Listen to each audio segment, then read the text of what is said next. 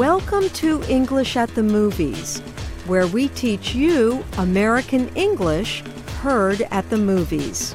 Our saying today is fit in from the Emoji Movie. This film tells a story involving emojis, the images used to express emotions in text messages. An emoji named Gene wants to be normal. For him, that means having just one expression instead of many. Listen for the saying, fit in. I'm an emoji. I've got to have some sort of purpose here. I'm gonna help you. We need to get off the phone and find the source code. Then I can fit in. Let's roll! So, what is the meaning of fit in?